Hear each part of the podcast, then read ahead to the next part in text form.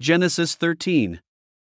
So Abram went up from Egypt to the Negev, with his wife and everything he had, and Lot went with him.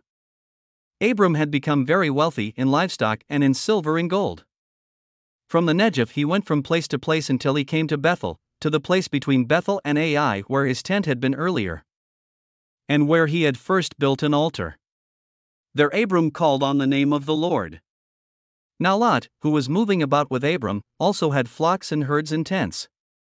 But the land could not support them while they stayed together, for their possessions were so great that they were not able to stay together. And quarreling arose between Abram's herders and Lot's. The Canaanites and Perizzites were also living in the land at that time. So Abram said to Lot, Let's not have any quarreling between you and me, or between your herders and mine, for we are close relatives. Is not the whole land before you? Let's part company. If you go to the left, I'll go to the right, if you go to the right, I'll go to the left. Lot looked around and saw that the whole plain of the Jordan toward Zoar was well watered, like the garden of the Lord, like the land of Egypt. This was before the Lord destroyed Sodom and Gomorrah. So Lot chose for himself the whole plain of the Jordan and set out toward the east. The two men parted company. Abram lived in the land of Canaan, while Lot lived among the cities of the plain and pitched his tents near Sodom.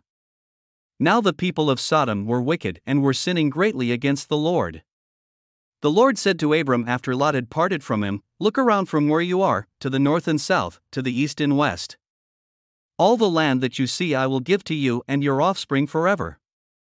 I will make your offspring like the dust of the earth, so that if anyone could count the dust, then your offspring could be counted.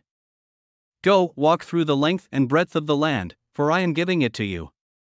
So Abram went to live near the great trees of Mamre at Hebron, where he pitched his tents.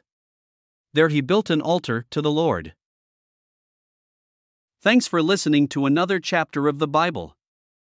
At My Faith Fuel, we believe a good coffee fuels your faith and energizes your day. Please visit myfaithfuel.com to explore our delicious coffee blends. Part of each purchase goes to training worshippers around the world. Thanks for listening.